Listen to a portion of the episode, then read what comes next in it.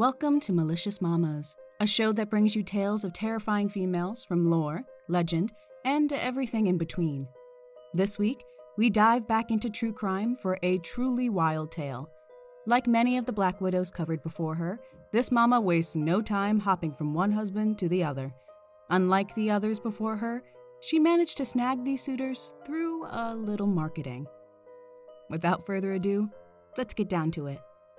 This week's topic is serial killer Belle Gunness. Brynhild Paulsdottir Surth was born in Selbu, Norway on November 22, 1859. Daughter to a stonemason, Brynhild, or Belle, desired a more lavish life, so she immigrated to the US in 1881 in search of wealth.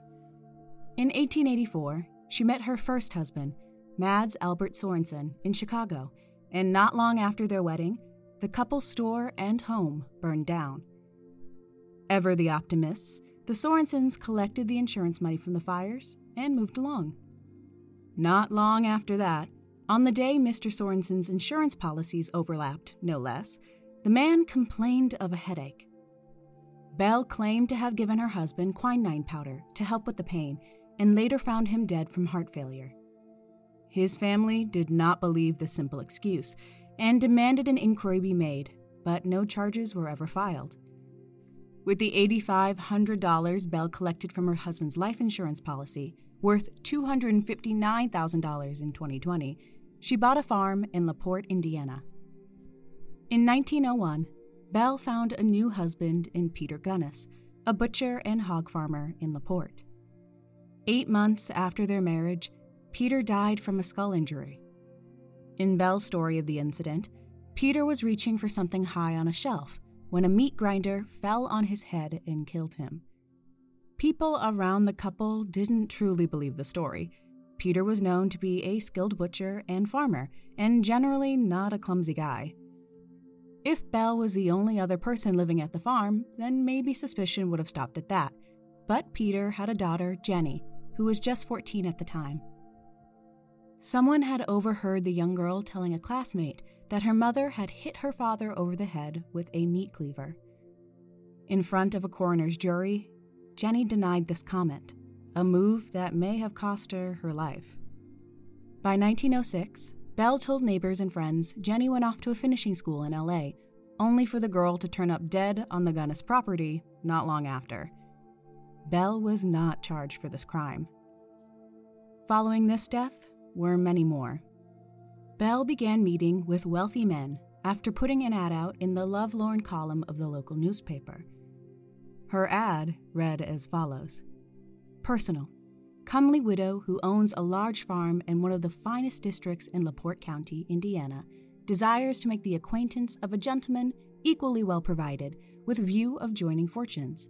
No replies by letter considered unless the sender is willing to follow answer with a personal visit. Triflers need not apply. If anything can be said about this, it's that Belle didn't have time to waste and she knew what she wanted. Men came too. They would answer her ads and pay her a visit on her farm, often bringing cash along with them. Of course, they were never to leave the farm or be seen by others again.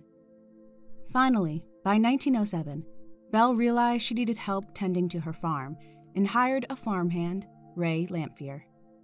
He was supposedly there doing many of these visits from suitors. This will be important later on. In 1908, the brother of one of her suitors became suspicious when he hadn't heard from his brother after a visit to Belle's farm.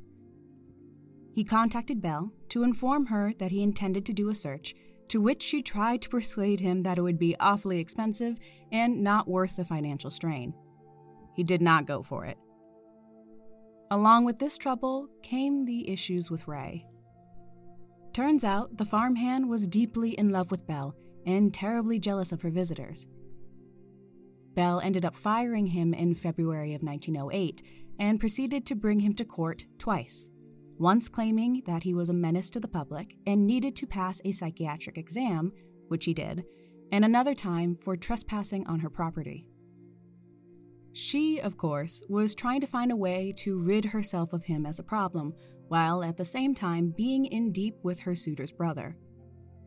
This is when, in April 1908, Belle's farmhouse went up in flames.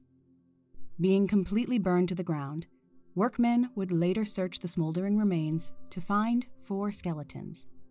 Three were identified as Belle's foster children who were living with her at the time, and the last skeleton was missing a vital part in determining who it was its skull. Not long after that, upon digging up more areas of the Gunness farm, the remains of over 40 bodies, both men and children, were discovered in shallow graves. This shocked the community, and many wanted answers to how the fire began and what exactly happened to Belle. This is when a young boy, John Solem, stepped forward, claiming that he saw none other than Ray fleeing from the scene of the crime right before the farm went ablaze. Unable to provide a solid alibi, Ray was arrested and eventually charged with murder and arson. In November of 1908, he was sentenced to 20 years in state prison, only to die of tuberculosis in December of the following year. While on his deathbed, Reverend E. A. Schell, tending to the dying Ray, claimed the man revealed Belle's crimes and swore she was still alive. In this confession, Ray said Belle lured a woman to the farm under the pretense of hiring her as a housekeeper. Once there, she drugged and killed the woman, then removed her head, using butchering skills she picked up from her previous husband, Peter. Knowing full well her plan to set the house on fire, Ray was ready to help his beloved Belle make her escape. When Gunness did not come to the road where Ray waited as planned, he realized she had cut across a field in the opposite direction and fled into the woods. Around the burned skeleton, some of Belle's teeth were eventually found, but Ray claimed Gunness removed her false teeth and placed it near the woman in order to convince police the body was hers. After this, Belle was suspected to have been seen in several cities and towns in the US. Her body was never positively identified, and Belle Gunness herself was never found. On that note, let's conclude this episode. If you have any suggestions on mamas you'd like me to cover or a spooky tale to share, please send an email to maliciousmamas at gmail.com. If you're looking for more mamas in your life, follow Malicious Mamas on Instagram. Also, if you could rate, review, and subscribe to Malicious Mamas on your favorite podcast app, it would really help to get the show out there, and I would greatly appreciate the feedback. Until next time, keep it real, mamas.